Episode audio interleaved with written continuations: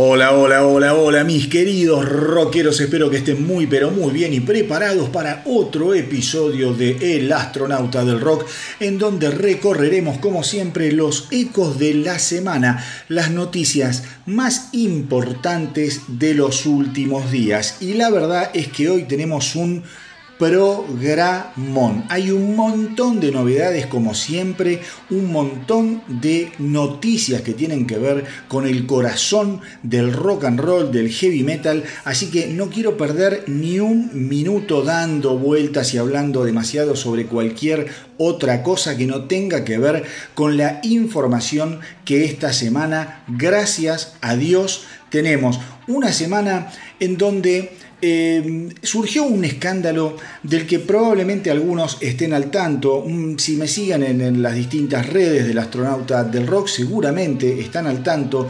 Pero fue eh, algo así como una bomba que estalló en el universo de los Motley Crue a raíz de una denuncia, de una demanda presentada nada más ni nada menos que por el ex guitarrista y miembro fundador Mick Mars. Todos ustedes, ustedes sabrán que Mick Mars eh, participó de lo que fue de Stadium Tour, esa gira monumental que realizaran los Motley junto a Poison y a Def Leppard con también Joan Jett.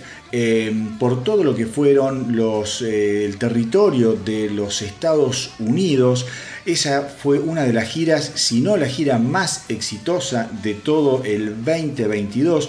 Una gira que estaba programada en realidad para arrancar en el 2020, pero bueno, la pandemia fue algo así como una, gran muralla que eh, tuvo que poner en pausa absolutamente todo lo que tenía que ver con shows, con recitales, con festivales y por eso digamos que la Stadium Tour se eh, ¿cómo se llama? Retrasó un par de años, pero eso sí, cuando despegó, despegó con la fuerza de un cohete a la luna y como les digo, fue una gira que, se vendió todo, una gira que estaba programada para tener 12 eh, shows, 12 funciones, pero que terminaron haciendo más o menos como 32, 33 funciones, una, una cosa de locos, la gente súper entusiasmada por volver a revivir aquella música de los años 80, aquella época tan pero tan gloriosa de lo que fue el hard rock, el classic rock, el heavy metal, bueno, toda la movida de, los años 80 eh, que hoy en día gracias a, digamos, a, toda esta nueva moda que hay de lo vintage y de recuperar el pasado, se está volviendo a tener en cuenta, la están volviendo a respetar, a revalorizar luego de pasar muchos, pero muchos años eh, siendo algo así como un estilo o una época eh, de, desprecio, eh, el asmerreír de un montón, un montón de periodistas, de medios especializados, que primero, obviamente, en la, década del 80 se llenaron los bolsillos de dinero con, la, con la música y la banda y las bandas de la década del 80, pero después con el advenimiento del grunge un poco los despreciaron, se olvidaron de todo y los tiraron literalmente a la basura. Ahora, gracias a, todo lo que es esta este revival que, se está dando, toda aquella música de esa década increíble de los años 80 se eh, está reviviendo y la gente la está eh, pudiendo volver a disfrutar. Las bandas salen de gira, llenan estadios grandes, chicos, medianos. Hay mucho, pero mucho interés de la gente en volver a ver, en volver a escuchar aquellos actos que los hicieron tan, pero tan felices en su juventud. Uno de esos actos, como yo les venía diciendo, fue el festival de Stadium Tour. Motley Crue en ese momento fue eh, también víctima de bastantes eh, críticas por el, digamos, flojo desempeño fundamentalmente del cantante Vince Neil, pero así todo la capearon y la gente disfrutó tanto de todo lo que fue esa gira y de volverlos a ver en vivo que ya eh, terminado el 2022 sin la presencia de Poison, eh, los Motley Crue y los Def Leppard se embarcaron en la gira The World Tour, en donde están llevando todo este circo musical alrededor del mundo. De hecho, ya han pasado acá por la Argentina con muchísimo, pero muchísimo éxito. Mick Mars, como eh, les venía diciendo, después de The Stadium Tour, dijo yo, hasta acá llegué, mi cuerpo no da más, yo tengo ganas de seguir tocando. La verdad es que podría eh, seguir tocando, pero la rigurosidad de lo que significa recorrer el mundo y estar de un lado al otro eh, realmente se le hace muy difícil a mi cuerpo soportarlo. Todos sabemos que el guitarrista de Motley Crue ya es un hombre grande de 71, 72 años, viene arrastrando desde su adolescencia una enfermedad degenerativa eh, en sus huesos que le causa muchísimo dolor, esa rigidez que uno lo ve no es una postura ni mucho menos, sino que es producto de esta enfermedad que lo tiene a maltraer desde hace décadas. Entonces, en aquel momento, cuando se va a lanzar The World Tour, los Motley Crue anuncian el alejamiento de mm, Mick Mars y la llegada nada más ni nada menos que de John Five. Hasta ahí todo bien. Mick Mars se llamó a silencio. De hecho, yo acá en El Astronauta del Rock conté varias veces que había músicos que querían comunicarse y que decían que Mick Mars no los atendía, que no les devolvía tampoco la llamada, ni siquiera la, pareja de Mick Mars, y que sentían que quizá había algo extraño en la manera en la que los Motley Crue se habían deshecho de, eh, del guitarrista, más allá del comunicado inicial de Mick Mars y de la banda, en donde se dejaba entrever que quizá Mick Mars iba a seguir eh, relacionado con los Motley Crue como compositor eh, o alguna grabación que irían a hacer en el futuro o hasta subirse al escenario en algunos shows en forma esporádica. Pues bien, todo parecía muy, muy color de rosa, todo parecía muy civilizado. Esta semana se armó un quilombo de la gran puta cuando Mick Mars mete esta denuncia en donde básicamente lo que él está aduciendo, lo que él está denunciando es que los Motley Crue no están cumpliendo básicamente con reconocerle económicamente todo lo que fue su influencia, su dedicación y el aporte que él le hizo a la marca, a la creación de la marca Motley Crue. Aparentemente los Motley Crue solo le estarían reconociendo un 5% dentro de su participación societaria en los que serían las ganancias generadas a futuro por la banda. Esto para Mick Mars es algo inadmisible, entonces él salió no solo a hacer la denuncia, sino que Además salió a sacar varios trapos al sol y esta información que les estoy dando ahora es información absolutamente de último momento. Hoy es sábado, el momento en el que estoy grabando em, este episodio del astronauta del rock. Esto se conoció ayer viernes por la noche, una entrevista exclusiva que le hizo la revista Variety a Mick Mars, en donde más allá de hablar del tema legal que les acabo de comentar sobre este arreglo al que lo quieren em, obligar el resto de sus compañeros o de sus ex compañeros de Motley Crue, dándole solo un 5%, algunos hablan de un 7,5%, como sea, el monto no le cierra a Mick Mars, él dice, mira, yo estuve tocando durante 40 años con estas personas, tuve que eh, soportar todo tipo de situaciones de, eh, de, parte de Nicky Six, de Tommy Lee, de Vince Neil. Yo soy una persona mucho más tranquila que ellos. Ellos han tenido problemas de todo tipo y acá está lo que, eh, digamos, empieza a saber ahora en este reportaje que yo les digo, en esta nota de Variety, en donde Mick Mars hace alusión a temas muy, pero muy sensibles él se está poniendo en el lugar de una persona razonable, se está poniendo en el lugar de una persona sana, de una persona equilibrada y dice, tuve que soportar problemas que tienen que ver con las adicciones por parte de Tommy Lee y de Nicky Six principalmente, tuve que soportar también toda la situación eh, que vivió Vince Neil, que fue acusado y estuvo preso por básicamente matar a una persona cuando se produce aquel choque en el que eh, Vince Neil iba acompañado por el baterista de los Hanoi Rocks mientras iban a comprar algo más de alcohol para proveerle a la fiesta que estaba haciendo justamente Vince Neil en su casa. En ese momento choca contra otro auto.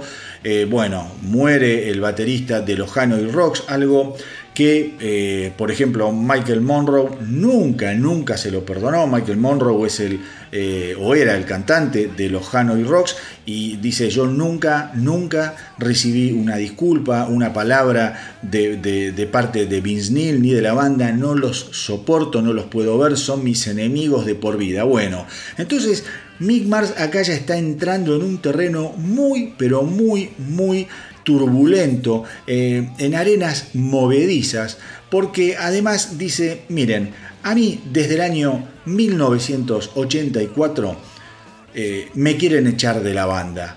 Siempre estuvieron empujándome hacia afuera, por mi manera de ser, porque soy una persona muy distinta a ellas, a ellos. Pero no hay que olvidarse que yo contribuí a lo que fue eh, la construcción de la marca musicalmente hablando, soy el que generó el nombre Motley Crue. Y en, aquellos primeros, en aquellas primeras épocas estos tres vagos no tenían un peso. Y yo hice un aporte económico muy importante en aquel momento, obviamente, para que la banda pudiese renovar algunos instrumentos, conseguir algunos espectáculos, mejorar las puestas en escena. Por el otro lado, Motley Crue salió a decir que en realidad el que le debe plata a a los Motley Crue es Mick Mars, porque dicen que le hicieron un montón de adelanto de dinero durante los últimos años y que él nunca, nunca lo devolvió a lo que es la sociedad. Con lo que, digamos, eh, le están diciendo, vos estás reclamando plata que en realidad te la dimos de antemano. Como sea, todo este escándalo tiene feo olor, es espantoso para todos los que somos fans de Motley Crue, para todos los que nos encariñamos con una, una banda trascendental, les diría yo, en lo que fue la historia de la música de los últimos 40 años. Hace poco estrenaron una biopic muy divertida en la que se mostraban o en la que se los mostraba como cuatro forajidos, transgresores, pero eh, en donde se daba, se daba una, eh, una imagen de hermandad en lo personal que evidentemente, evidentemente no es tan así. Por otro lado, Mick Mars, algunas de las cosas que le dijo a la revista Variety es que el tecladista Bob Daisley de la banda de Ozzy Osbourne eh, y el baterista Carmina Pais eh, fueron consultados allá por el año 84 por el resto de Motley Crue eh, sobre la posibilidad de echar a Mick Mars de la banda. Le consultaron a Bob Daisley y a Carmina Pais, que eran dos tipos ya con mucha más experiencia, qué les parecía si ellos echaban, despedían a Mick Mars. Y justamente los dos le dijeron que no tenían ningún tipo de lógica, que era un buen guitarrista, que estaba eh, con la banda desde los comienzos y que no tenía sentido echar a Mick Mars y ponerse en la búsqueda de otro guitarrista, justamente en una banda que tenía tan fuerte identificación, cada uno de sus miembros, con el público. Por esto que les digo, eran un grupo de forajidos que se los veía juntos, se los veía divertidos,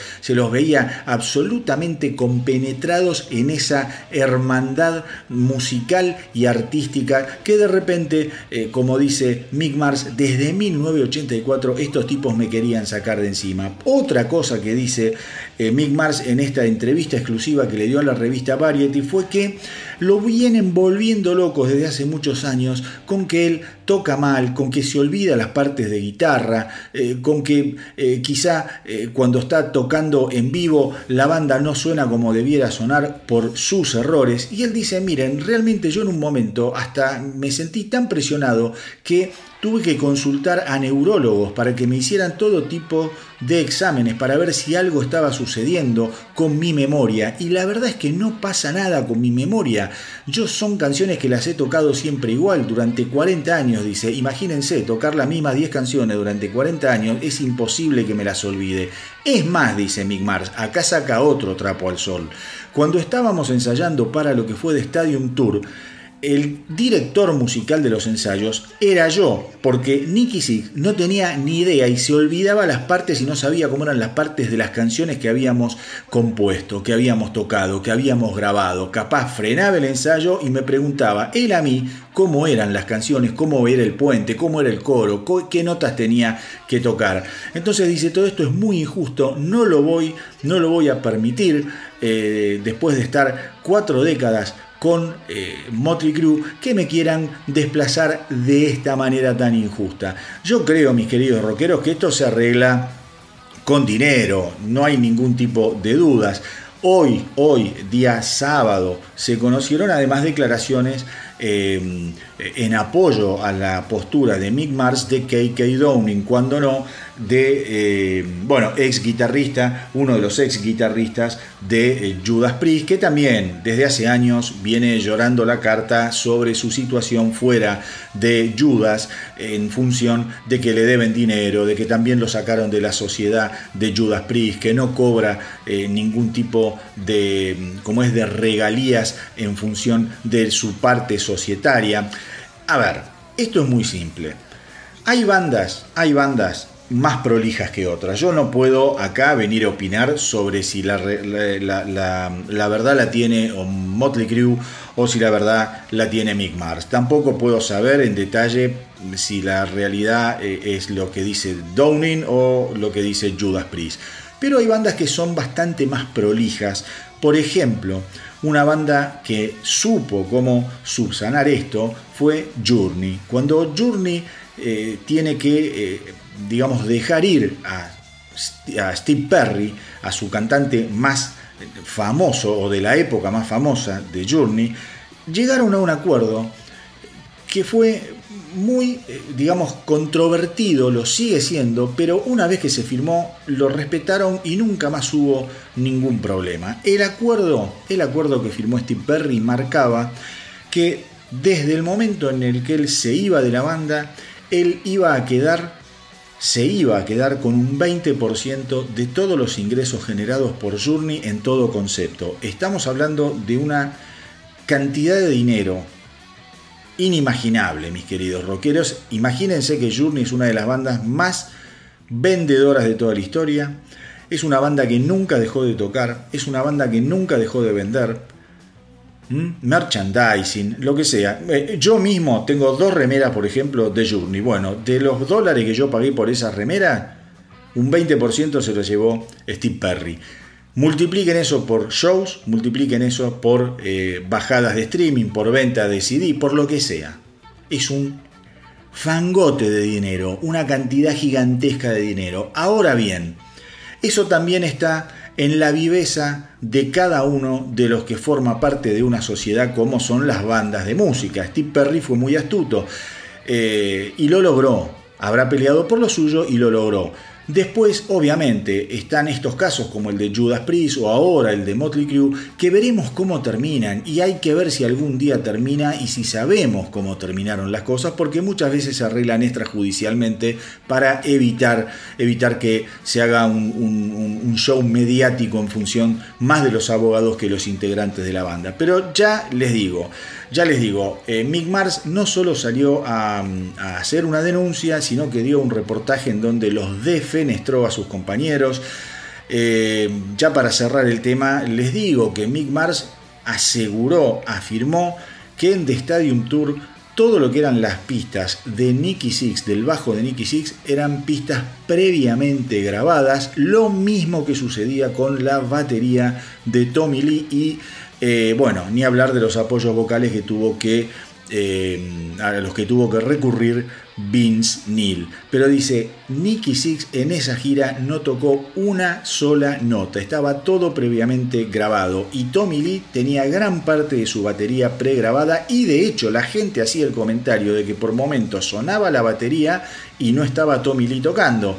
Entonces dice, está más que claro en las filmaciones, en las grabaciones. Esto esto va a tener, eh, esto va a tener cola, va a traer cola. No es, no es que esto se va a acabar acá.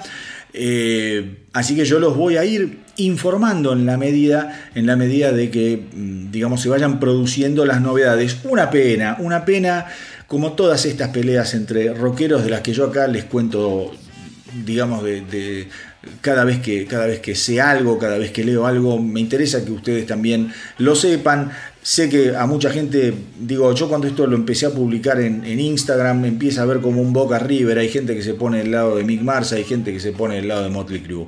Acá, de un lado y del otro, cada uno tendrá su parte de razón y acá estamos hablando de dinero, ya no estamos más hablando de música. Dicho esto, les cuento también que esta semana, esta semana se conoció lo que es eh, el primer simple de lo que será el nuevo álbum de los Greta Van Fleet. Ese álbum se va a llamar Starcatcher y se va a editar el 21 de julio de este año. La canción con la cual ellos adelantan este álbum se llama Meeting the Master. A mí me pareció una canción maravillosa. Y hoy a la tarde, hace un ratito antes de que yo comenzara a, grabar el, programa que ustedes están escuchando ahora, estuvimos chateando con mis amigos, como yo les suelo contar, en esos grupos que tengo yo de locos eh, por la música, y salió el tema de Greta Van Fleet y me sigue asombrando cómo fundamentalmente eh, en lo que es la generación mía, ¿no? Yo ya tengo 55 años, todos aquellos andan por los 40 y pico, 50 y pico. ¿Cómo hay una especie de desprecio hacia lo que hace Greta Van Fleet solamente basado en que lo que tocan suena muy a Led Zeppelin? Yo siempre digo lo mismo. Eh, es mejor tener a un Greta Van Fleet imitando a Led Zeppelin y no a cualquier otra banda imitando eh, no sé, a, los, eh, los Village People. Entonces, más allá de que uno generacionalmente, en mi caso, no me voy a sorprender demasiado con la música que hace Greta Van Fleet, a mí me pone muy contento y me entusiasma en función de las nuevas generaciones. ¿Por qué? Porque los Greta Van Fleet honran esa manera de hacer música que hoy parece olvidada, ese rock guitarrero. Me, a ver, digo, no es la única banda que lo hace, ni mucho menos. Los Goodbye June, por ejemplo, son eh, una banda por el estilo, que tiene quizá un, emparentamiento más con ACDC de Bon Scott, a lo que fue ACDC con Bon Scott, o los Airborne tienen un emparentamiento con lo que es el ACDC de Brian Johnson. Yo prefiero que sucedan estas cosas, estos émulos, que salgan estos discípulos, y que quizá que quizá las nuevas generaciones empiecen a decir, pero ¿por qué dicen que se parece a Led Zeppelin? ¿Cómo suena Led Zeppelin? Porque hay muchos pibes que no escucharon nunca Led Zeppelin.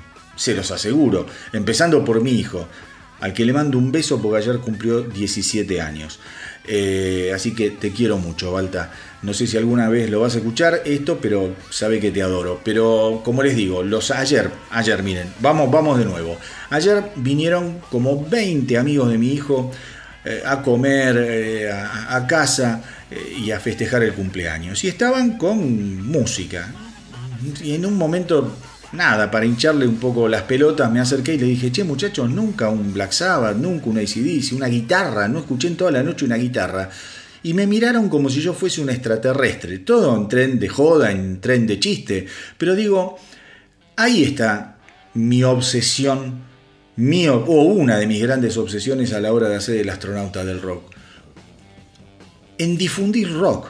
Y me parece que está buenísimo que una banda como Greta Van Fleet genere una manera de hacer música como la que eh, caracterizó a toda nuestra época.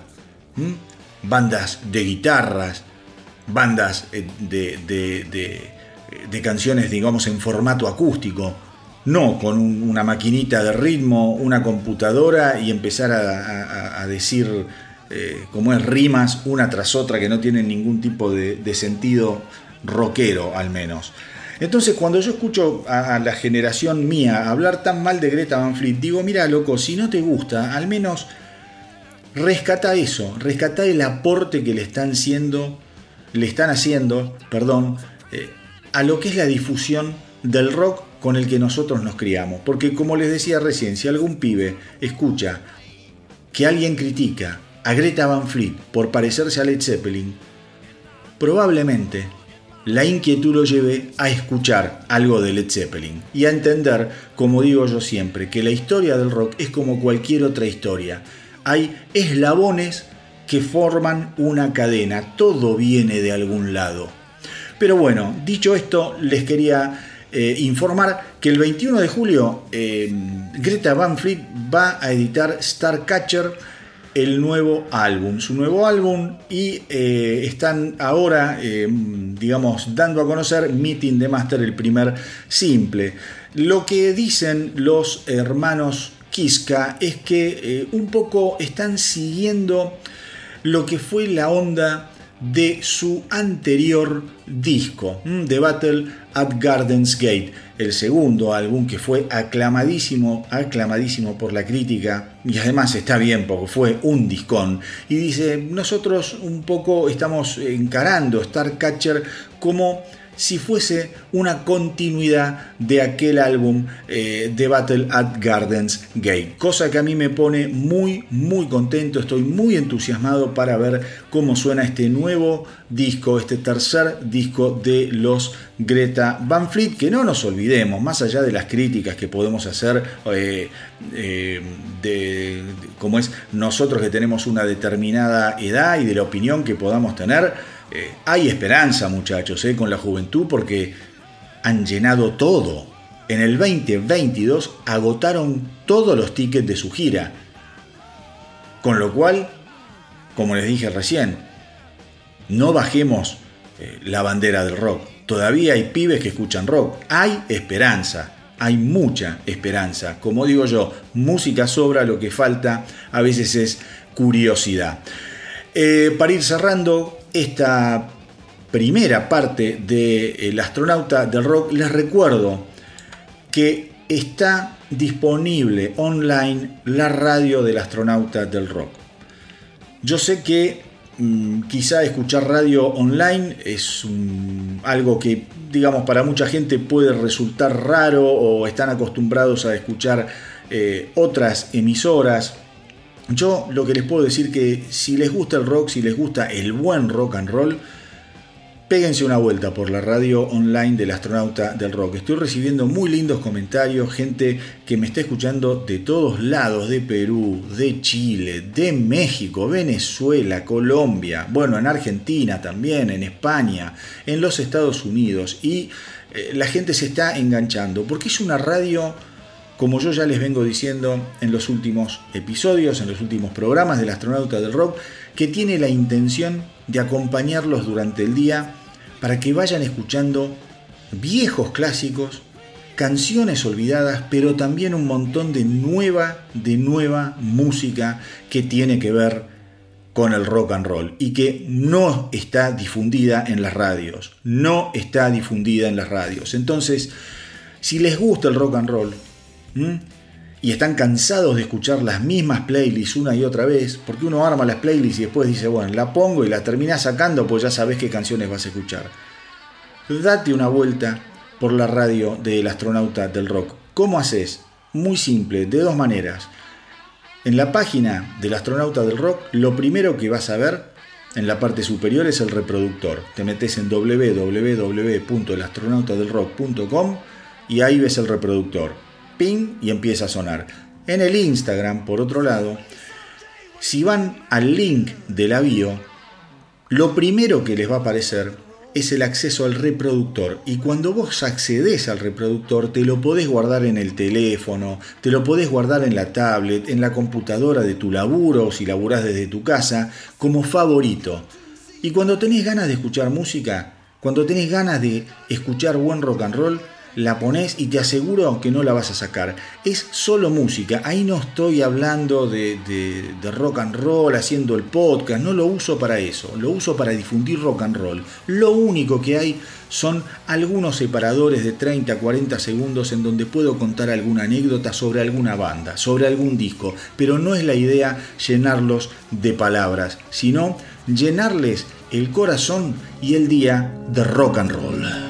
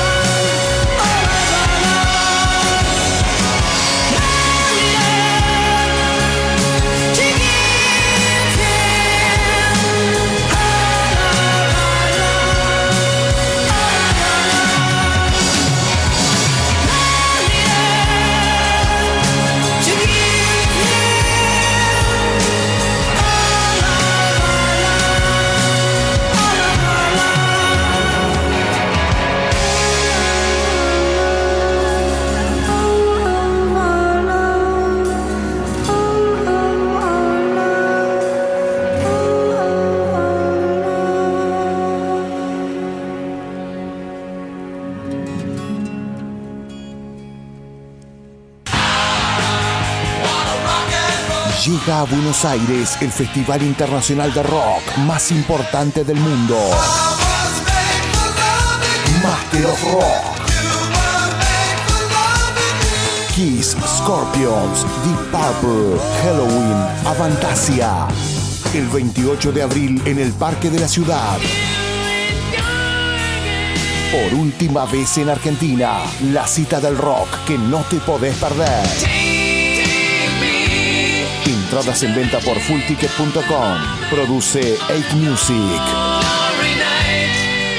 Y ahí pasaba la apertura de esta sección que nos va a acompañar durante prácticamente todo el mes de abril, porque mis queridos rockeros, como muchos de ustedes ya sabrán, el astronauta del rock está sorteando cuatro entradas para el festival Masters of Rock que se va a llevar a cabo el 28 de abril en el Parque de la Ciudad en Buenos Aires, Argentina.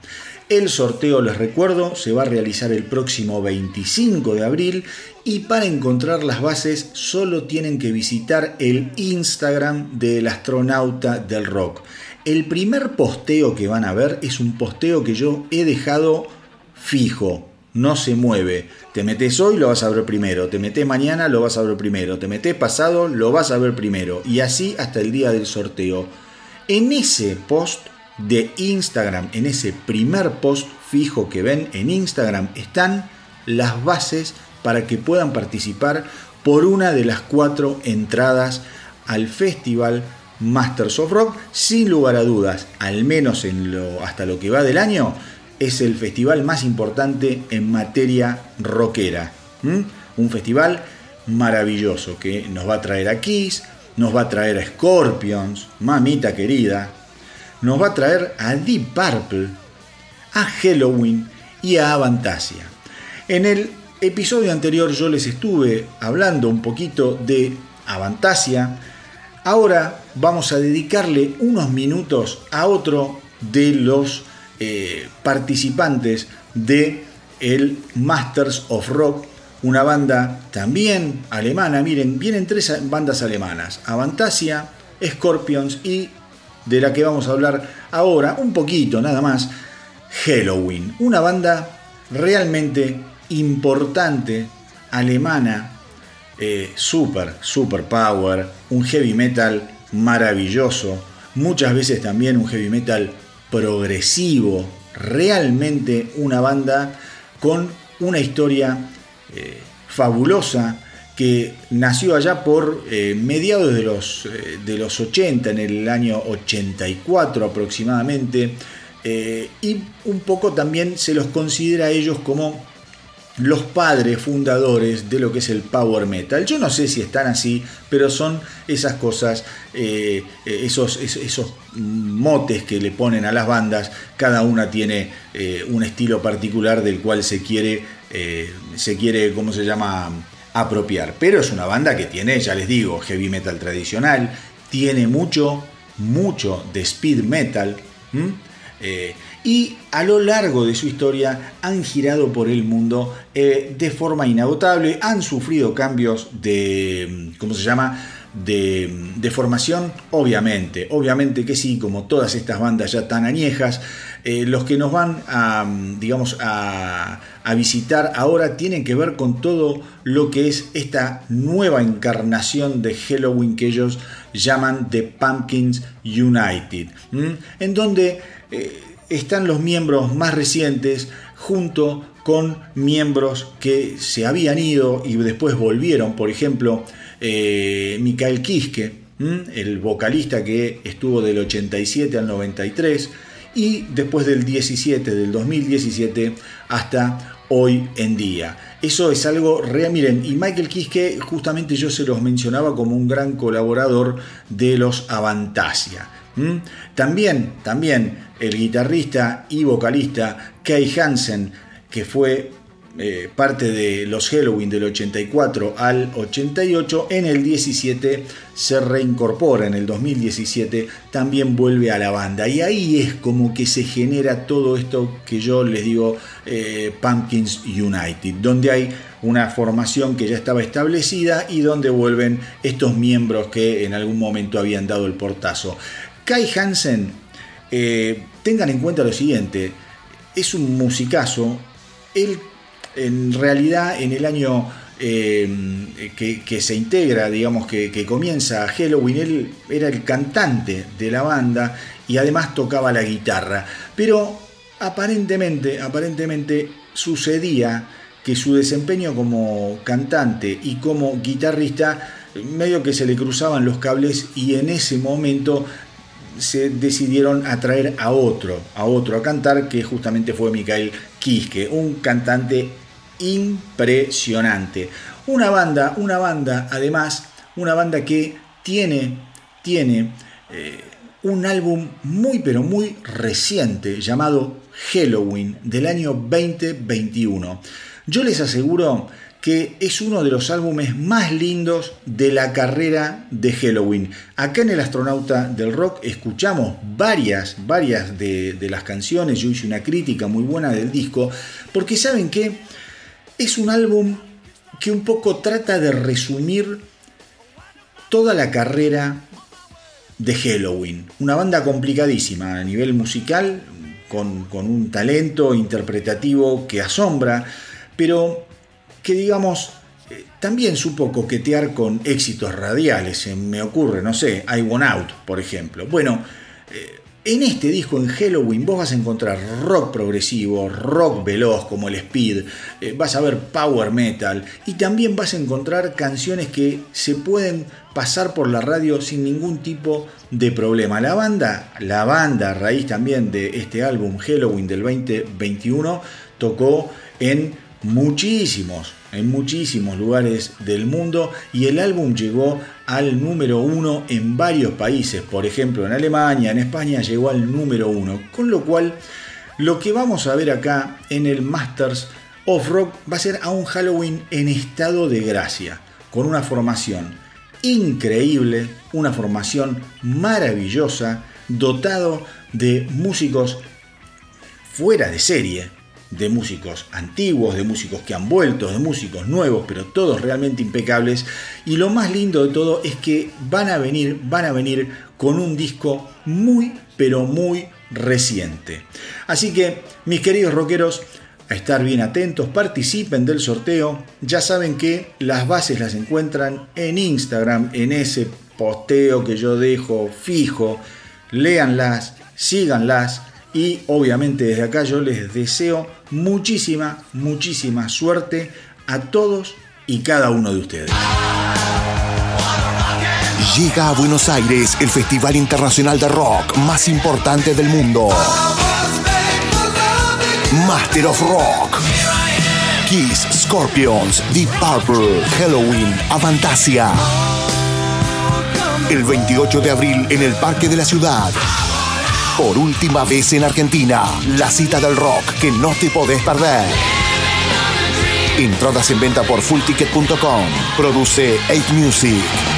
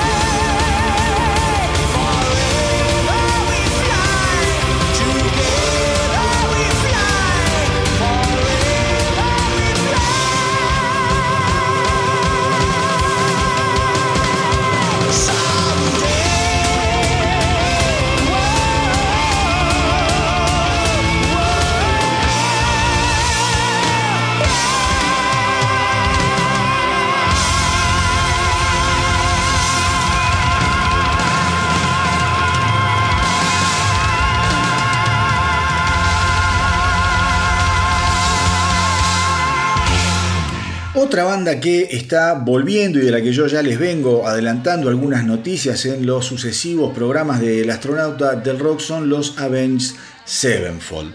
Eh, a ver, ellos se han tomado mucho, mucho tiempo, más o menos 5 años, desde la edición de su último, de su último trabajo, eh, que se llamó The Stage del año 2016, y eso también esta semana estuvo generando ciertas preguntas por parte del periodismo especializado, eh, porque le preguntaron a la banda qué había pasado, qué había pasado, eh, que se habían tomado tanto tiempo entre un álbum y otro. Pensemos que el nuevo álbum de la banda eh, va a salir el 2 de junio, falta muy poquito, se va a llamar Life is But a Dream. Life is But a Dream.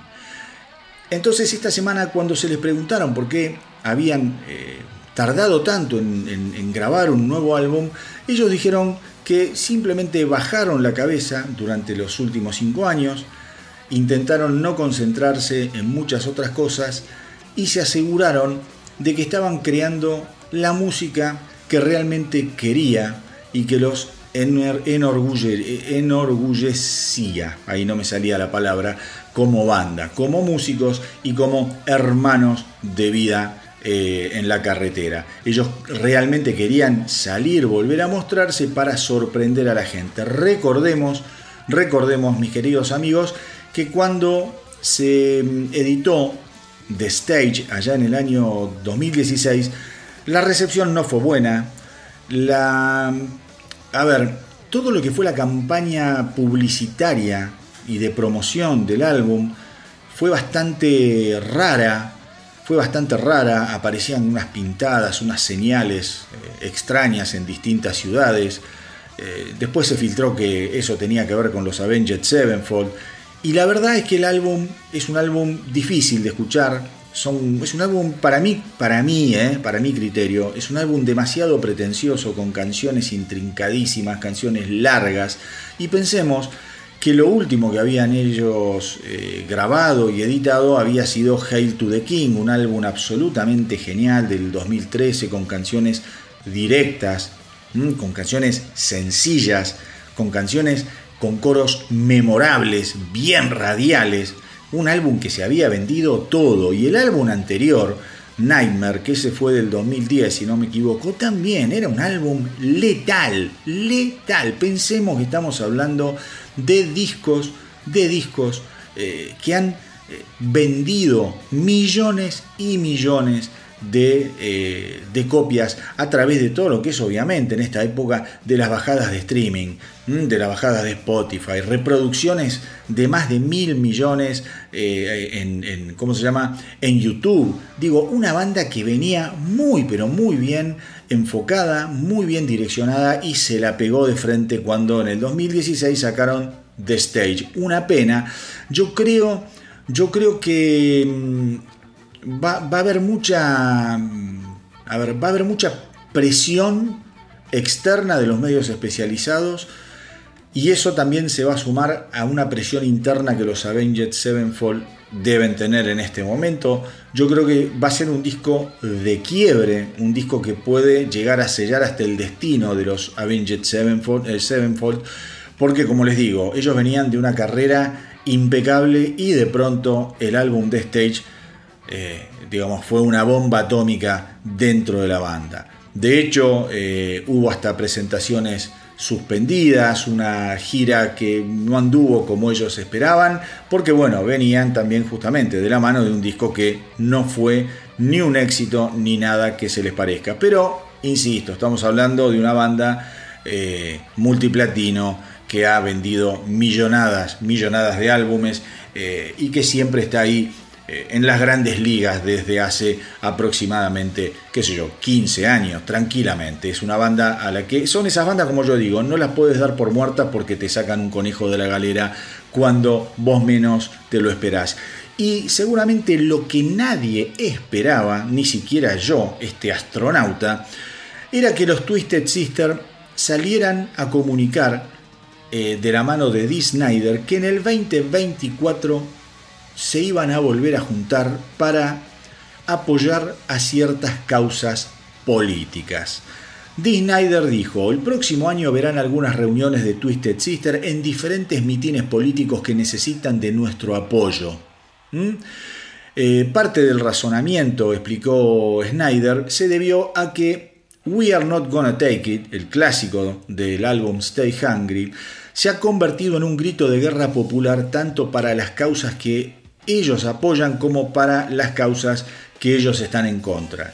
Snyder dijo que a la banda le preocupa que la canción esté siendo cooptada por la extrema derecha y queremos asegurarnos de que la gente todavía sepa que es una canción para todos y que no representa a ese microgrupo egoísta. Es realmente para la gente en masa, la gente moderada, la gente que solo quiere vivir sus vidas, ser ellos mismos y que la gente no les diga que no pueden ser ellos mismos, que nadie les diga que ellos no pueden ser ellos mismos. Entonces creo que nos verás en mitines políticos y cosas así. Estaremos ahí el próximo año. A ver, todo esto es bien controvertido. Yo creo que un poquito también esto está ensalzado por lo bien que le cayó al heavy metal y a los rockeros que eh, los Twisted Sister hayan sido eh, eh, ¿cómo les podría decir?, galardonados eh, y se los haya inducido al Salón de la Fama del Heavy Metal, donde ahí, bueno, se reunieron, en fin, fue toda una cosa muy festiva, muy linda y me parece que también los tipos están viendo que a la gente le puede llegar a interesar. Están saliendo, como decíamos recién, están saliendo los Motley Crue eran todos. Sale Def Leppard, bueno, Def Leppard no porque no se separó nunca, pero vuelve Poison y hace un desastre también. Y hay un montón de bandas legendarias de la década del 80 que, como yo les decía antes, están valorizadas nuevamente. Entonces, capaz dicen, bueno, puede ser que si nosotros salimos, eh, la cosa funcione.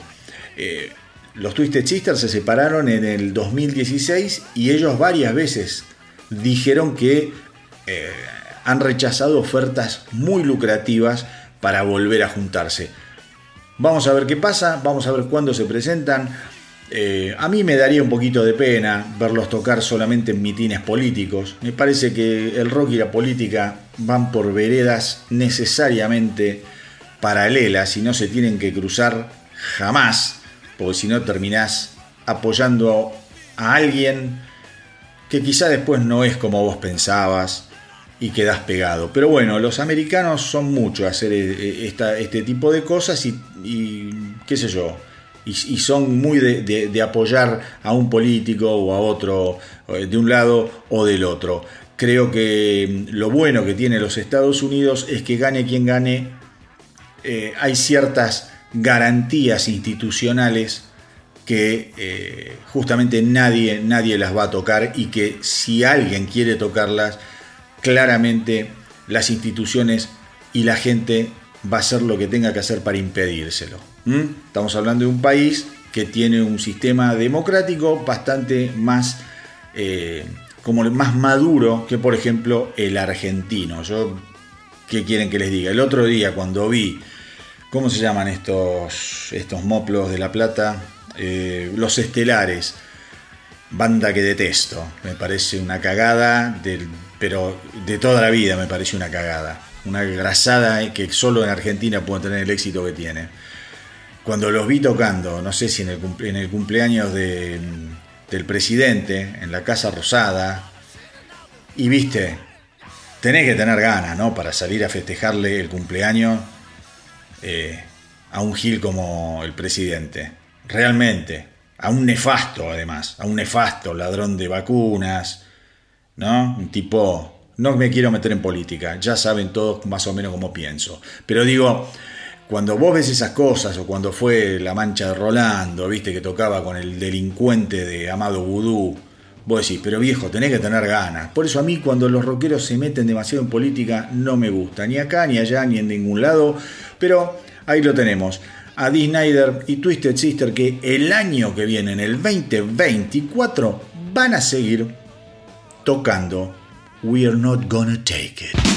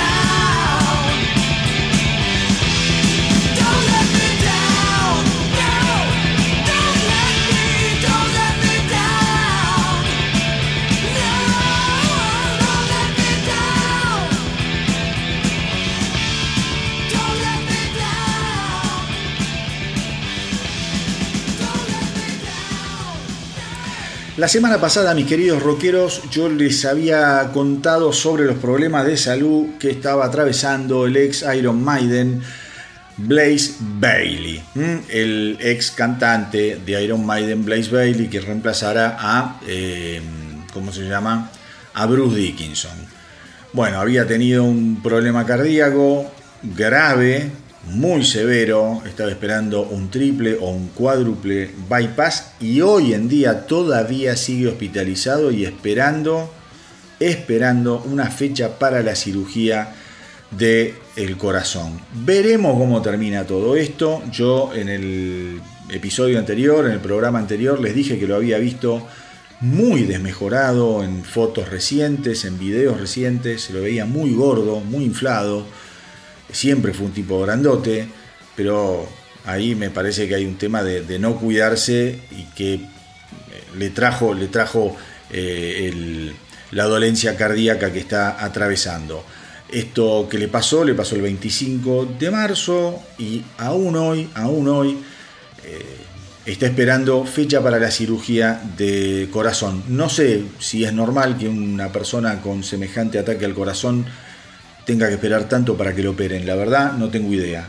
Me, da para pensar. Espero, como dije la otra vez, que salga, que salga todo bien. Eh, les cuento que esta semana también estuvo hablando Lars Ulrich, el querido, o no tan querido, baterista de Metallica. Estuvo, eh, dio declaraciones, digamos, un poco que tiene que ver sobre su función de baterista y también sobre lo que puede llegar a ser el futuro de Metallica. Eh, él dice que, bueno, él sabe que es un baterista que genera cierta controversia y debate, no solo dentro del mundo musical, sino del mundo de los fans de, de, Metallica o de los fans de la música.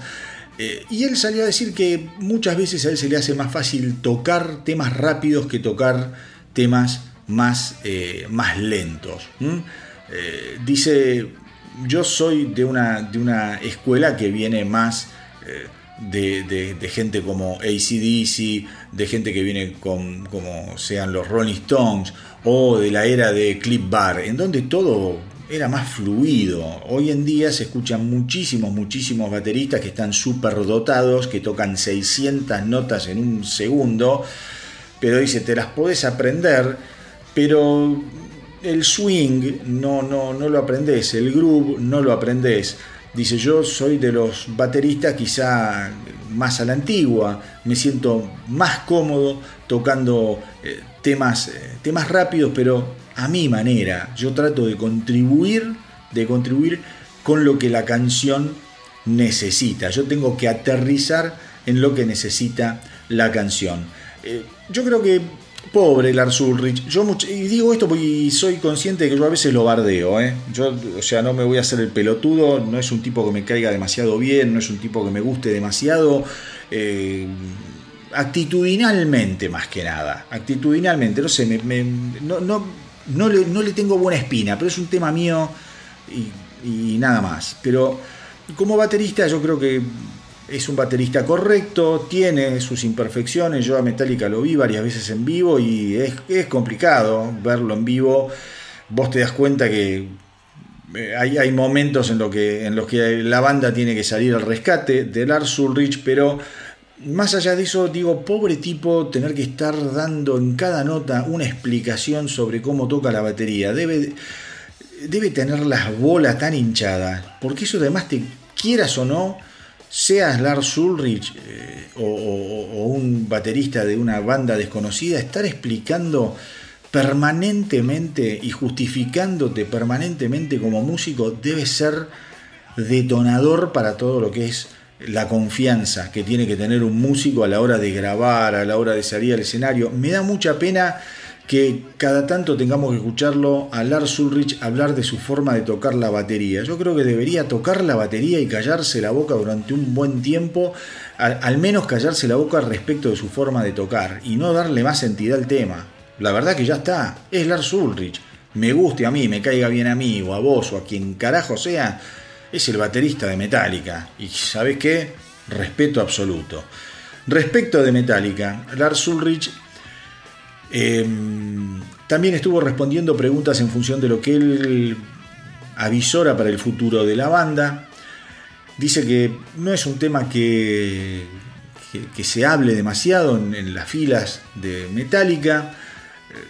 Dice, es algo que obviamente está en el horizonte, pero eh, hoy en día tenemos a músicos que están girando y que están tocando y que andan por los 80 años, con lo cual eh, acá la cosa pasa más por cuidarse la salud. Dice que entrena muchísimo para mantener la fuerza en sus músculos, en sus piernas, en sus brazos. Eh, y dice, a mí no es que me encante entrenar, pero sé que lo tengo que hacer porque la música que nosotros tocamos es una música súper exigente. Obviamente, dice Ulrich, hay un punto en el que tal vez ya no funcione en algún nivel eh, tocar canciones como Master of Puppets o Battery. Pero dice, bueno, ahí iremos adaptando el repertorio, pero fui optimista, dice, mira, yo creo que si nos cuidamos y hacemos las cosas bien, eh, vamos a, tener muy, muy probablemente otros 10 años de carrera importante, en buen estado, y después nos iremos adaptando. Dice, pensemos que Bruce Springsteen anda por los 70 y toca 28 canciones y está 3 horas en el escenario. Y dice, bueno, nosotros no sé si llegaremos a tanto, pero si nos cuidamos, yo creo que 10 años más de carrera Metallica va a tener.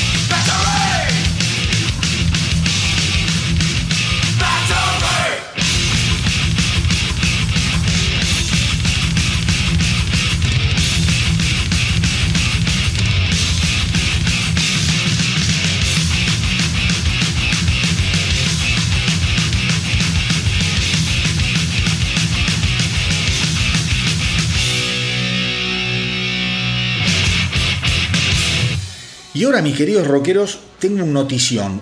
A ver, un notición que quizá para lo- los más grandes no sea tan notición, pero si hay pibes, jovencitos, escuchando el, el astronauta del rock, es, este es un buen momento para que paren la oreja, por decirlo de alguna manera, porque se va a estar editando un box set, un box set eh, que resume los años de eh, la banda Rat desde el año 1984 al año 1991, o sea, la época más importante de la historia de Rat.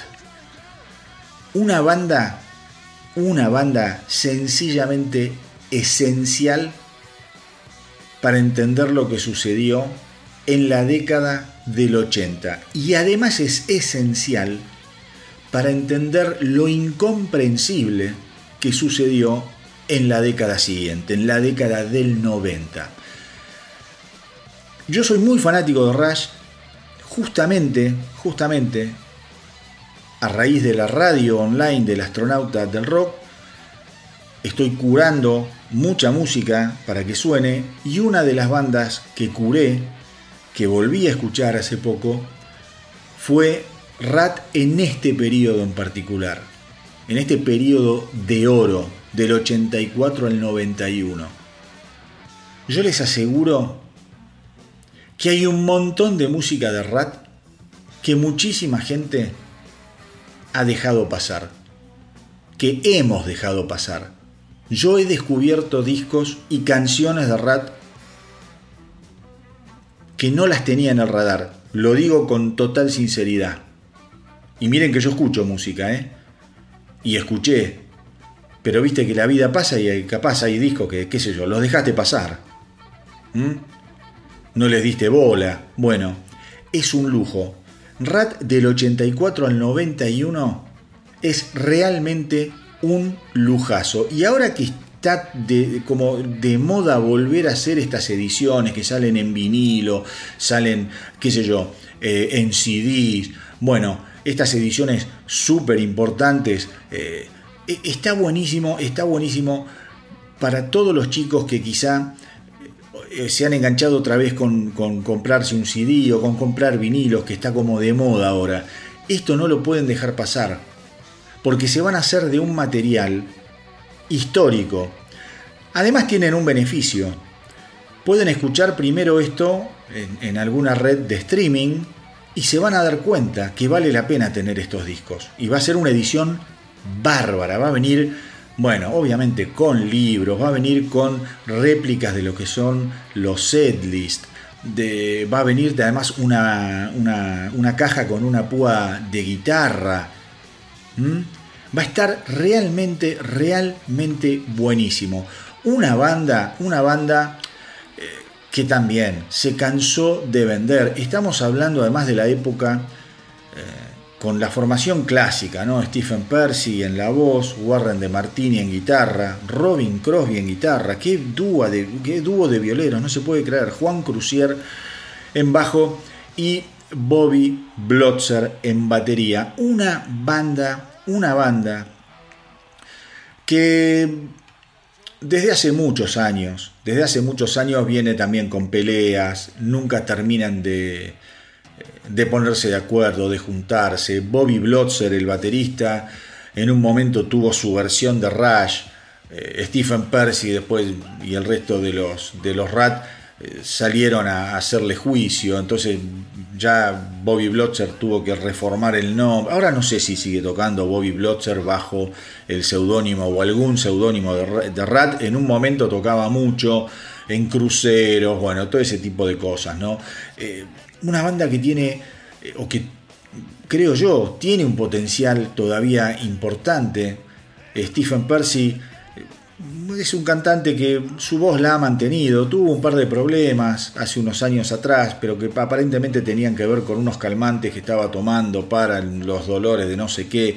Pero después el tipo se ha mantenido eh, bastante bien físicamente, vos lo escuchás en las cosas que graba y canta todavía, es un tipo que canta bien, no es un Vince por ejemplo.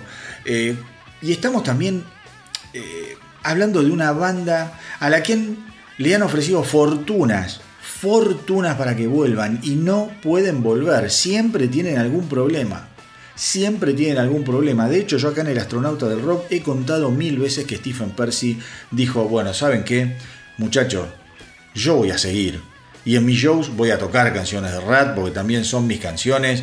Y si no se quieren juntar, yo no voy a estar esperando para salir a tocar en vivo. Una banda con discos maravillosos. El primer álbum de Rat, de Rat, Out of the Cellar, es una cosa de locos. La canción Round and Round, pero sonó hasta el hartazgo cuando salió. Allá por el año 84, por mediados de los 80. La verdad, una banda maravillosa, llena de clásicos, qué sé yo, eh, Back for More, Wanted Man, mamita querida, mamita querida, el segundo disco, Invasion of Your Privacy, tremendo, tremendo, tenía un- también un, simple, llamaba eh, You're in Love, maravilloso, maravilloso, una banda, una banda muchas veces olvidada quizá, como les digo, porque durante las últimas décadas han sido más noticias, más que nada por sus problemas internos, que por su música, que como vamos a ver ahora, es absolutamente increíble.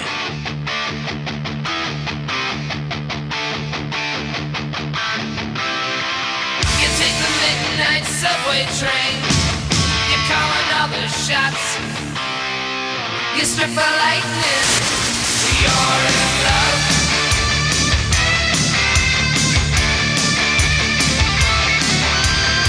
You take the evening one on one.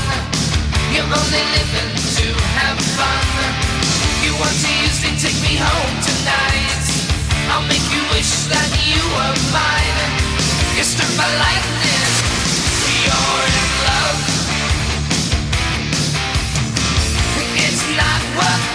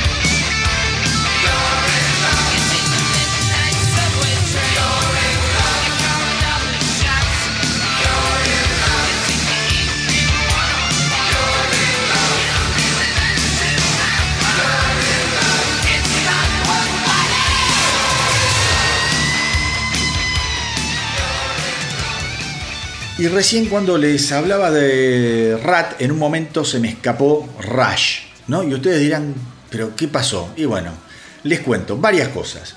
Lo primero que les voy a contar es que el domingo que viene, el próximo episodio del astronauta del rock, va a estar dedicado a Rush.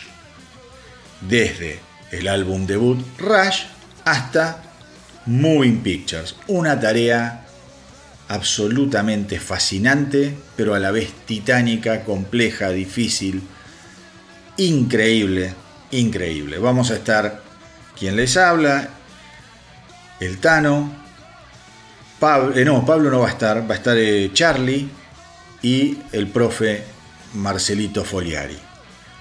La dinámica va a cambiar seguramente. Nosotros lo que hacemos en estos especiales es elegir eh, dos canciones cada uno, dos canciones que nadie sabe hasta el momento en que hacemos el, el episodio qué canciones eligió cada uno y si se repite una canción fue elegida por, por algún otro, lamentablemente ahí no hay tu tía, no podés hacer un cambio en ese momento.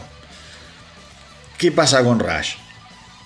Rush es una banda que tiene discos que, son cuatro canciones, entonces dijimos, bueno, vamos a hacer un mix, vamos a hacer la lógica de siempre de elegir un par de canciones y después hay discos que quizá van a estar más charlados, más comentados, como Carriers of Steel. Bueno, digo, va a ser un episodio, por eso les digo, muy, muy entretenido para hacer, para escuchar.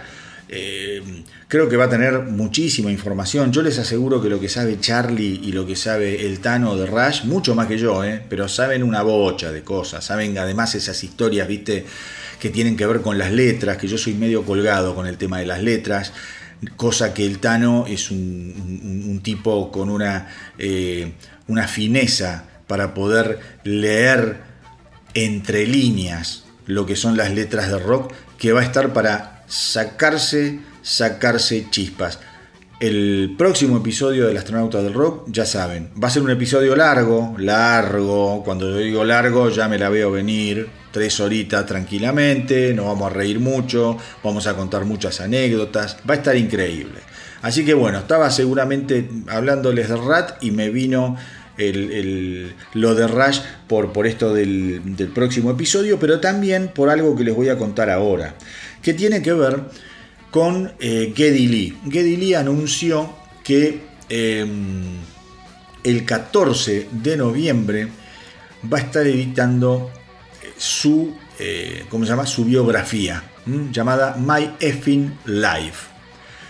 Primero se había dicho que iba a salir en el otoño del 2022, pero bueno, se fue retrasando todo y ahora va a salir en noviembre de este año. My Effing Life. Em, una memoria que escribió eh, Geddy Lee a raíz de todo lo que tenía que ver con el encierro de la pandemia. Él, siempre cuenta que, con su esposa, su esposa se llama Nancy y eh, son viajeros permanentes, les encanta viajar, es un tipo eh, que que vos lo ves en distintos lugares del mundo, en distintos posteos que él hace con su mujer, van, vienen, bueno, un tipo, como les digo yo, un alma muy, muy libre.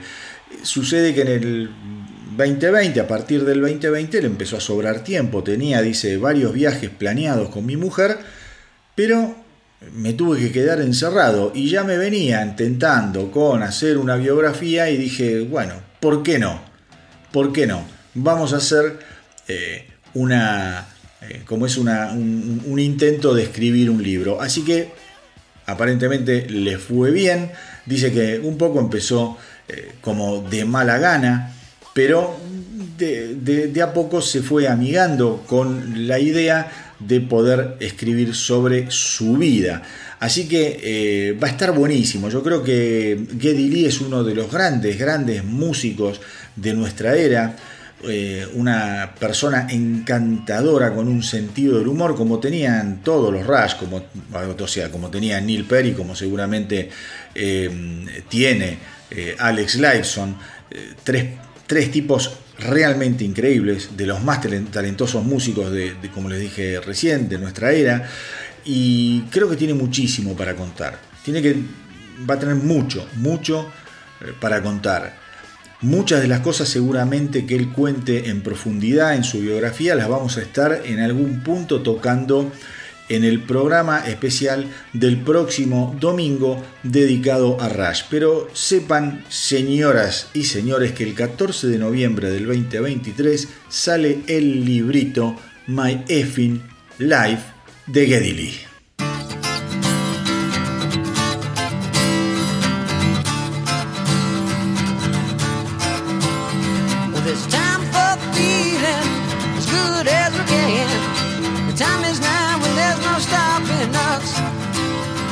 A time for living as high as we can. Behind us, you will only see our dust.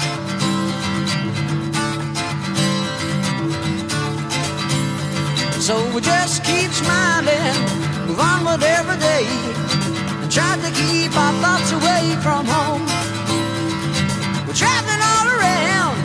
It's time to settle down and satisfy our wanderlust to roam.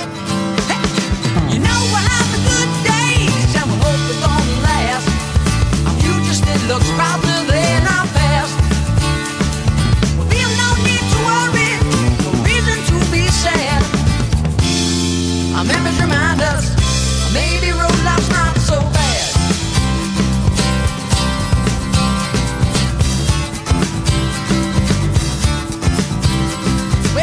To shining sea and a hundred. Still we go on digging there for show. The the time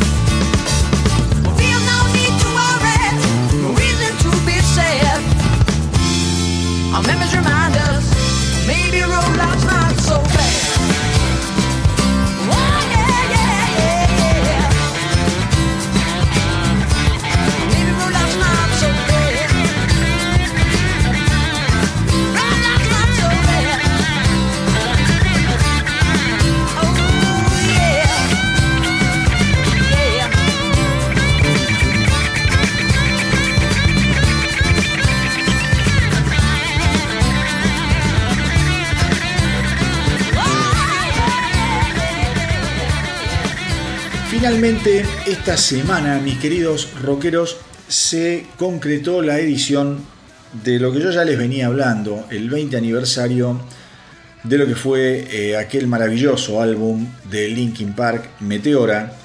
Eh, es una edición gigantesca, la verdad que gigantesca. Son 89 canciones en más de 4 horas de música, una verdadera locura, una obra maratónica tanto para la banda como para la paciencia de cualquier oyente. La verdad, eh, a mí estas cosas me, un poco me sublevan. No, no soy muy afecto a estas ediciones tan enormes, ¿viste? Es como decir, wow, dame las cosas un poquito más en cuota, ¿viste? Pero bueno, está bien. Eh, 20 años de, de Meteora, los tipos evidentemente tenían material y lo querían compartir yo creo que fundamentalmente con la base más dura de sus fans. No es un disco para cualquiera esto, ¿eh? no es una, el disco sí, perdón, no es una edición para cualquiera. Si querés eh, disfrutar Meteora, anda a la edición original, te escuchás las canciones que trae el disco y punto. Y después acá vas punteando algunas cosas y vas descubriendo eh, quizá algún tema nuevo, acá ya, ya, pasé algunos en el astronauta del rock, y vas a ver también demos, cosas en vivo, bueno, una cosa infernal, una cosa infernal.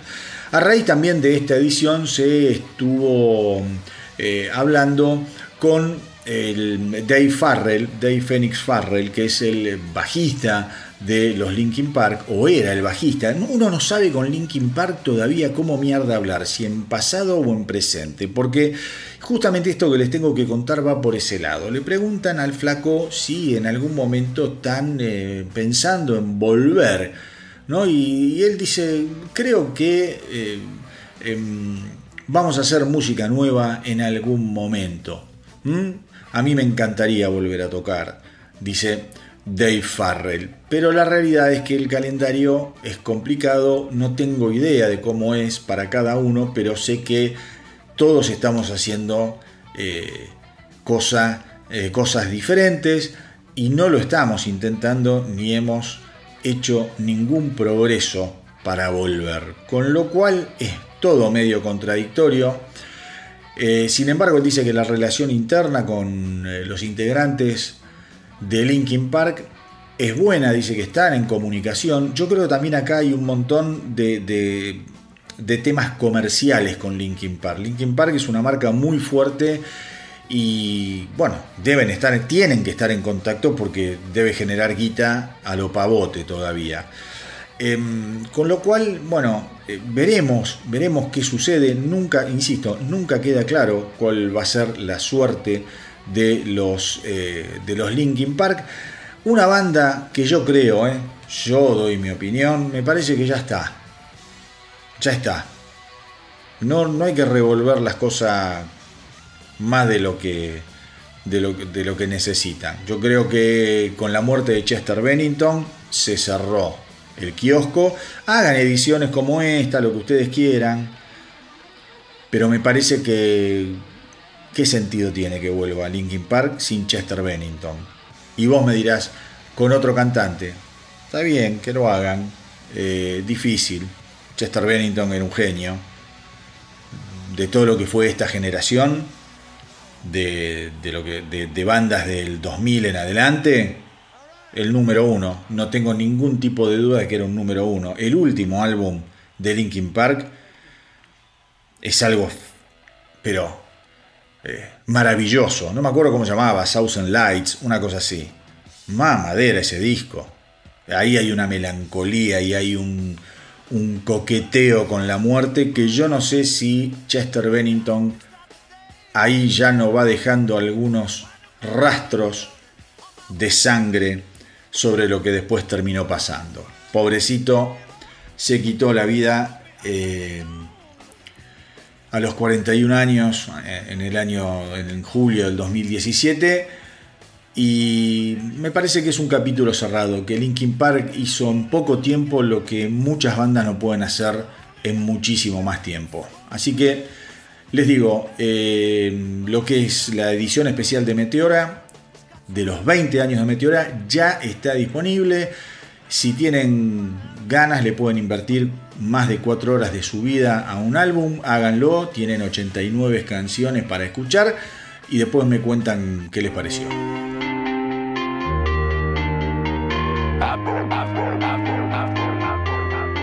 I've endlessly to your injury. You wanna talk about your sores? Wanna talk about suffering? Maybe sympathy is all you're really hungry for. Cause you just criticize, you finger point, and you say that they beat you down. You may be victimized, you're still the one who won't just get up off the ground.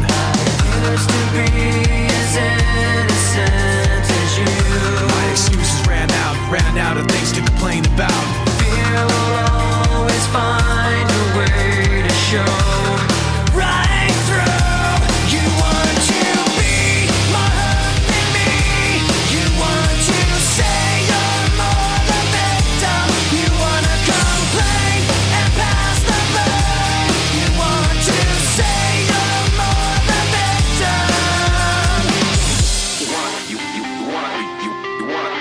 You wanna talk constantly about misery and how you've been done so wrong. Wanna bend your honesty and exaggerate the distress that you've undergone. There's never a compromise. No one can say that they've ever been hurt before. They may be victimized. But you'll always say that you're a victim so much more. Used to be as innocent as you. My excuses ran out, ran out of things to complain about.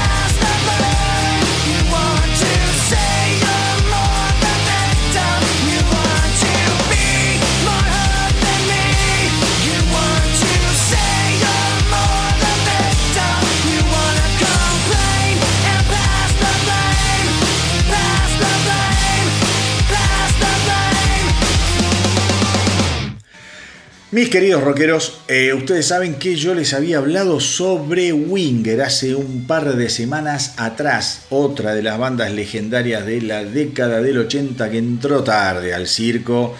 Entró tarde al circo, pobre Winger, y bueno, me parece que la, hubiesen juntado en palas si, si hubiesen entrado en, la movida un- unos años antes. Pero bueno, finalmente han lanzado el video musical con su eh, correspondiente versión, eh, como llama en, las redes de streaming, de el tema It All Comes Back Around. Esto va a formar parte del disco del que yo les estuve hablando, el nuevo álbum de estudio de Winger que se va a llamar Seven y que va a salir a la venta el 5 de mayo a través de los genios de Frontiers Music. El disco va a tener 12 canciones y fue producido por el líder de Winger, Kip Winger, y lo grabaron en Nashville. Esto, esto a mí me da un poquitito de miedo y lo dejo ahí. Que lo hayan grabado en Nashville me da un poquitito de miedo. ¿Mm? Nashville es, eh, ¿cómo les podría decir? Cuna de productores y compositores que tienen mucho que ver con el neo country americano. Música que a mí me parece enlatada y baratoide. Todas las bandas suenan igual, pero hay un montón de músicos y un montón de bandas que han ido a grabar a Nashville. Por ejemplo, Steven Tyler. Por ejemplo, eh, ¿cómo se llama? Don Henley. Y los resultados para mí han sido bastante cacosos. Porque le quitan la personalidad a los artistas ahí en Nashville. Es como una factoría de compositores, una factoría de productores, de estudios y todo más o menos suena lo mismo. ¿Mm? Eh, igualmente, igualmente, eh, nosotros acá en el Astronauta del Rock escuchamos el, ¿cómo se llama? Proud Desperado, el primer simple que mostró Winger y que estaba muy bueno. A mí me encantó. A mí me encantó. Esta nueva canción de, de Winger también me gustó mucho. Idol Comes Back Around. Vamos a ver, vamos a ver qué pasa, qué pasa con el resto del disco. Pero esto de Nashville me hace poner un poquito la, ¿cómo es? El, pie en, en el freno con el entusiasmo que tenía la primera vez que les, les comenté sobre la noticia de la vuelta de Winger. Pero vamos a darle, ¿cómo se llama? Una oportunidad y una duda y hablaremos del disco cuando el disco salga completito. Ahora sí, vamos a escuchar It All Comes Back Around, lo nuevo de Winger.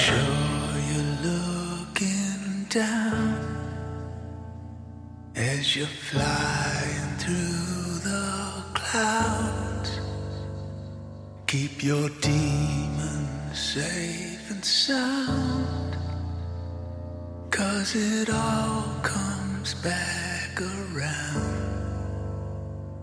Yeah, it all comes back around.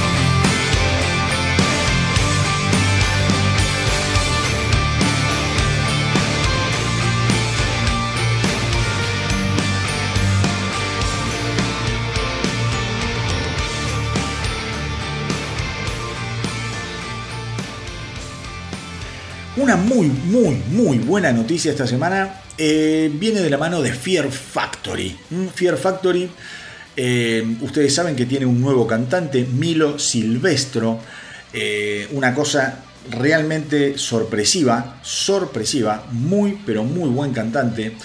Fear Factory ya está girando, está empezando a dar vueltas al mundo porque bueno, ellos vienen de toda una, una época, digamos, eh, muy muy fea cuando se va el cantante de la banda, Barton Siebel, eh, un poco que, digamos, se quedaron ahí como en una nebulosa sobre, sobre lo que iba a ser el futuro de la banda. Muchos pensaban que después de, como es, de, la, la, partida de Barton Sibel, un poco estaba echada la suerte de Fear Factory, pero sin embargo, sin embargo, los tipos, los tipos se tomaron su tiempo, buscaron cantantes, muchas veces eh, estaban, o sea, se especulaba con que iban a traer un cantante conocido o si era un cantante de tal o cual banda, y no, buscaron a una persona absolutamente desconocida, hicieron sesiones eh, de, de ensayo con un montón de cantantes y finalmente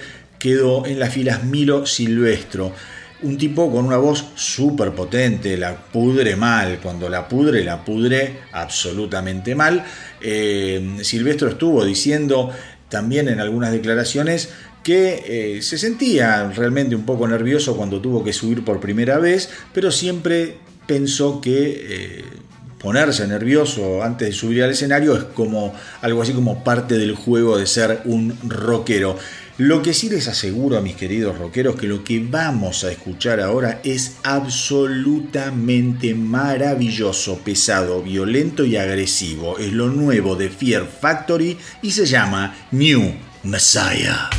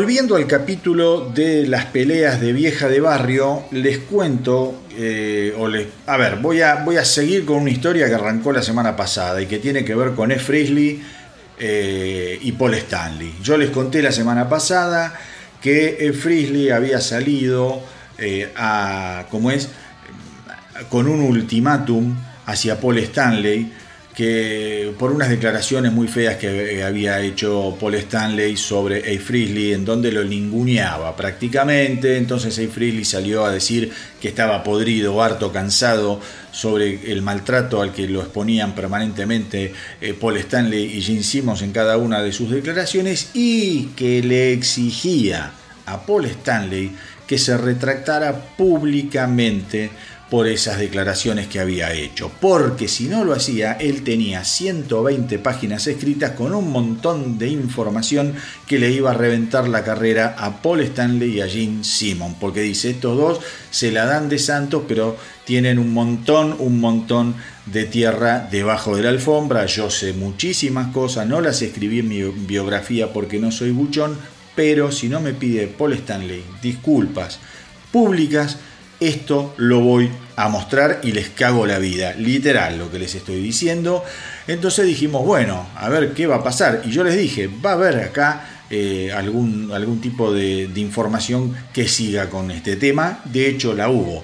En la semana, esto la verdad que es ridículo.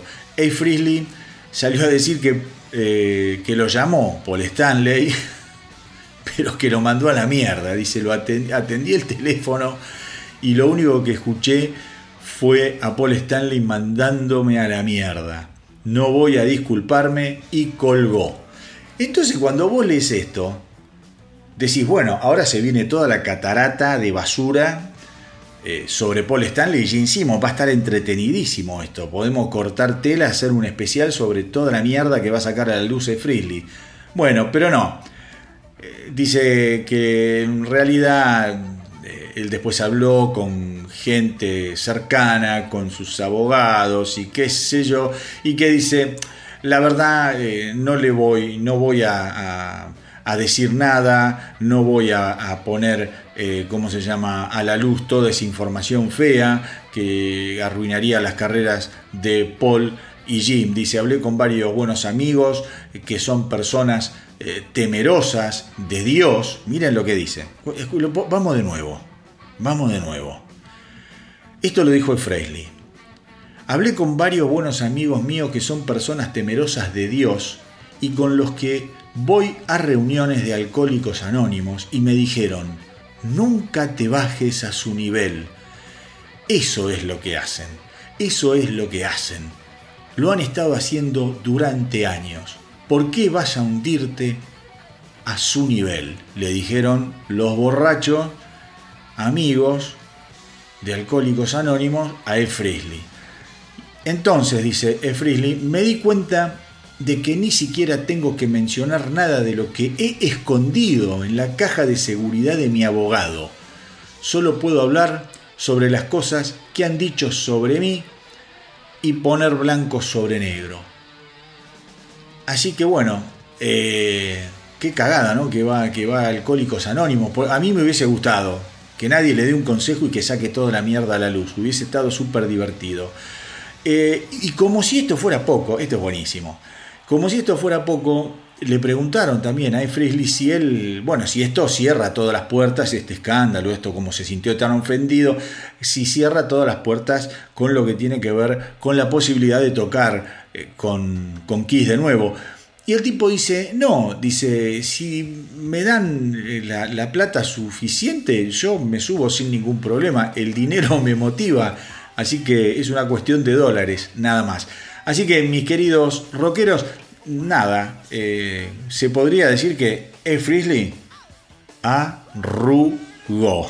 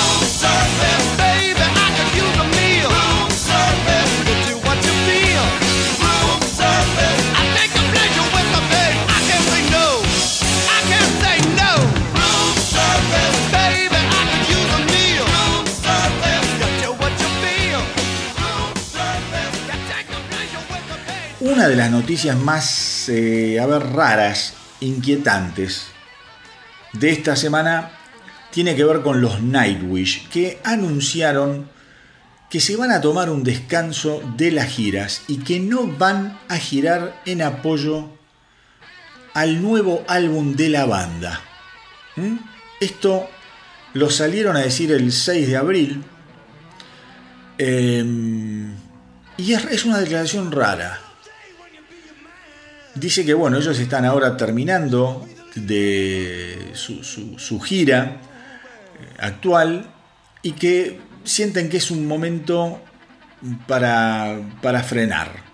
Dice, después de los shows planeados para junio del 2023 estaremos colgando nuestras maletas por un tiempo indeterminado en lo que respecta a las presentaciones en vivo y no estaremos de gira con el próximo álbum. Las razones de esta decisión son personales, pero todos estamos de acuerdo, son vitales para el bienestar y el futuro de la banda. Tengan la seguridad de que aún nos encanta trabajar juntos y esta decisión no tiene nada que ver con que Flor eh, Jansen esté embarazada o con nuestros proyectos individuales. Eh, así que bueno, pero aparentemente el álbum va a salir en el 2024 y la banda no va a estar tocando. Me suena todo raro esto. Me suena todo raro. O hay algún quilombo interno.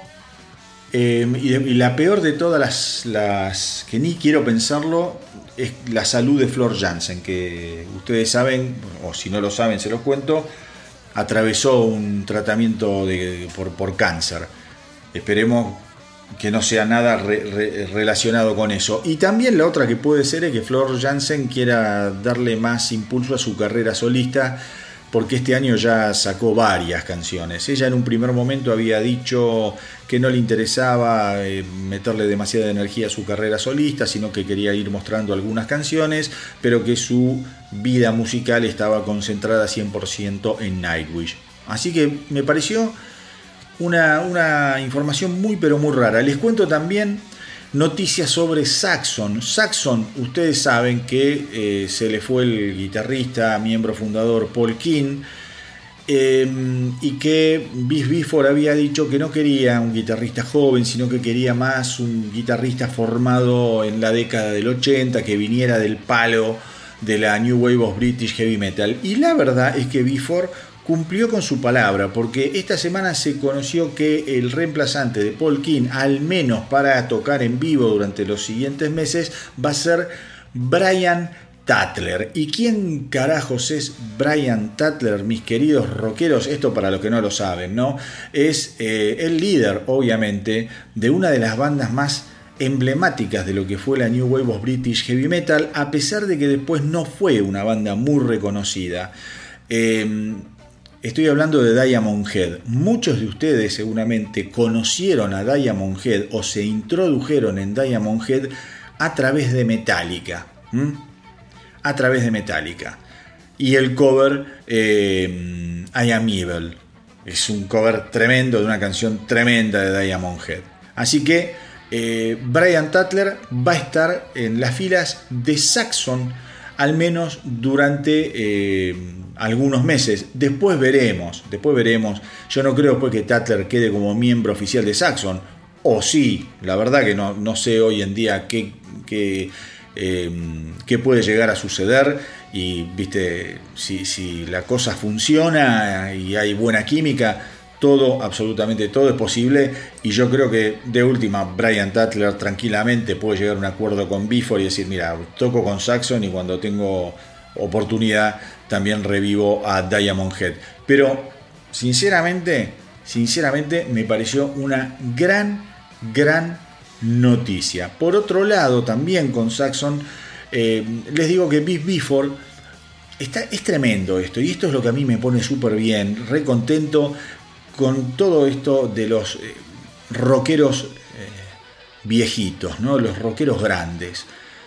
Dice el tipo así como si nada, ya estamos trabajando en los demos de nuestro próximo álbum.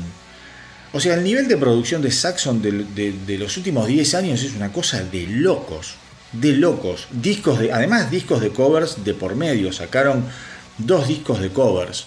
¿Mm? Eh, uno es muy reciente, no sé si es de fin del año pasado o de, ahora. Ver, voy a fijarme para, para que me voy a fijar ahora. Porque la verdad, así les digo exactamente cuándo fue que sacaron el último, a ver, el último álbum de covers. Sacaron ahora, hace muy poquito. A ver. Saxon, ya te digo. Acá está. Ah, ah, ah. Esto. Claro, More Inspirations. El primero se llamaba Inspirations. Y este se llama More Inspirations. Y te digo exactamente de cuándo es. Pues si no de este año, le pegan el palo del 2023. Acá está. More Inspirations. Sí, yo me acordaba. Y el otro de covers debe tener también un par de años. No, no. No, a ver.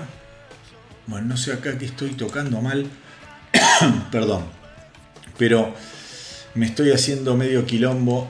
Acá está, mostrar todo, qué boludo. Acá está, Inspirations. El primer Inspirations salió en el 2021. En el 2022 te clavan Carpe Diem, que es un álbum de la concha de la lora. Y ahora More Inspirations. Y como si eso fuera poco, ya están laburando en un disco nuevo. Esto me encanta. La verdad que me encanta.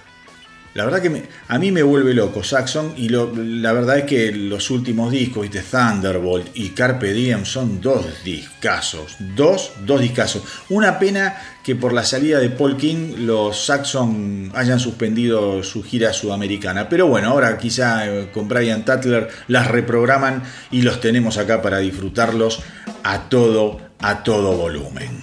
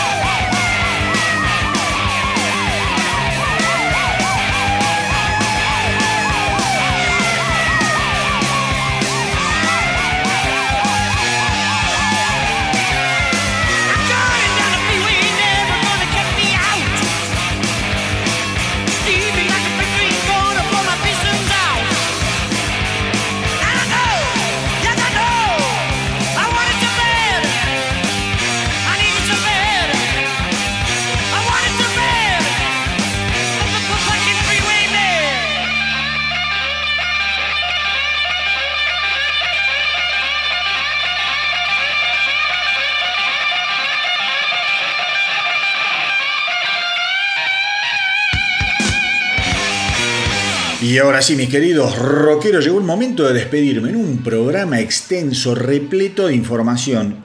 Les dije que era un programa con mucha info, mucha info, mucha data. Quizá no hubo tantos estrenos de bandas nuevas y qué sé yo, pero la verdad, mucha, mucha información. Espero que les haya gustado el programa como me, me gusta, a mí me encanta sentarme acá con este micrófono relajado, hablar de lo que más disfruto y de lo que más me, motiva, que es el rock.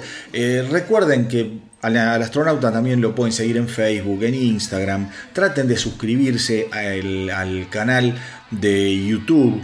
Traten de visitar la página www.elastronautadelrock.com. Voy a hacer una aclaración. El otro día por Instagram me llegó una, un- una pregunta de un seguidor. Me dice, che, pero ¿cuánto cuesta la suscripción para el podcast y para el canal de, de YouTube, para ver todo el contenido? Y a ver esto que quede claro, no cuesta nada. Es todo gratis esto. Esto es amor, pasión, locura, demencia por el rock y por querer compartir y estar en contacto con ustedes. Con lo cual, eh, ninguna suscripción, acá no tienen que poner un peso de nada. Cero. Sépanlo, sépanlo. No les cuesta eh, un centavo estar al tanto de todo lo que sucede en el universo rockero. Por eso métanse en el Instagram, vayan al Facebook, vayan tranquilos al, eh, a ¿cómo se llama? las redes de streaming a escuchar capítulos viejos. No se van a encontrar con ningún. Hay como 200 y pico de capítulos del, astronauta del rock en Spotify, bueno, en todos lados, en Evox. En ninguno se les va a pedir una moneda. Pueden acceder a todo el contenido del astronauta del rock sin poner un sope. Eh, y obviamente, si me quieren escribir en forma personal, me escriben a elastronautadelrock.gmail.com. Y si ustedes, insisto, tienen ganas de escuchar buen rock durante todo el día, métanse eh, en la radio online del astronauta del rock, que está buenísima. No porque sea mía, sino porque la verdad que yo la escucho y digo, qué bárbaro, qué buena música que estoy poniendo. Y digo, la verdad está, para toda la gente que le gusta el rock, está recontra, recontra piola. Eh, a ver, última noticia. Última noticia del astronauta del rock del día de hoy. Tiene que ver con David Coverdale de Whitesnake. Eh, todo mal, todo mal, porque el tipo, mm, bueno, ustedes ya saben que suspendió la gira con Scorpions, que era la gira despedida de, de Whitesnake, teóricamente. Había tenido un quilombo de salud, Tommy Aldrich, el batero, y al poquito tiempo, a la semana, a las dos semanas, se suspendió directamente la gira, porque David Coverdale eh, había tenido una infección en todo lo que son los senos nasales y, la tráquea. Después empezó con un problema en el hombro. Entonces todo eso fue retrasando la vuelta a la gira despedida. Y esta semana salió a decir claramente que todavía no estaba en condiciones de volver a, a girar, de volver a tocar en vivo.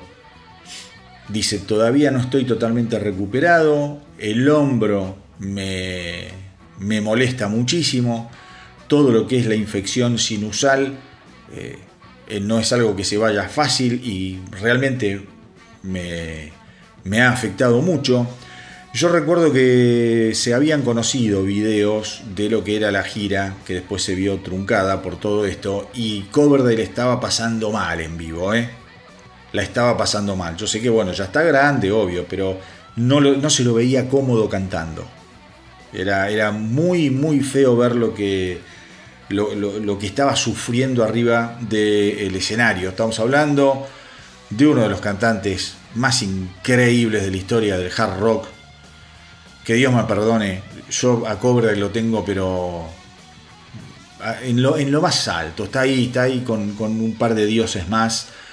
Creo que un, tipo que sobrevive al, a, a Deep Purple luego de hacerse cargo de las voces de Ian Gillan y después formar Whitesnake, wow, tenés que ser un número uno, un número uno. ¿Cuánto Whitesnake hay que escuchar? Fundamentalmente hasta Slide It In, creo que es imprescindible todo. Eh, tiene 72 años, así que bueno, dice, me encantaría Me encantaría poder estar arriba de un, de un escenario, pero estamos trabajando eh, de otra manera en otros proyectos que tienen que ver con la música y esto va a seguir así hasta que yo pueda volver a tocar en vivo. Así que bueno, mis queridos rockeros, esto ha sido todo por hoy en un programa, creo yo, espectacular. Me he lucido, gracias, me aplaudo. Y como siempre les digo, hagan correr la voz para que nuestra tripulación no pare de crecer. Espero que les haya gustado el episodio de hoy. A mí me encantó hacerlo, ahora en serio se los digo, compartirlo con ustedes como siempre. Gracias por estar ahí. Gracias por apoyar toda la propuesta que tiene que ver con el astronauta del rock y por los mensajes que me hacen llegar. Cuídense mucho, mucho, mucho. Hasta la semanita que viene. Y que viva el rock.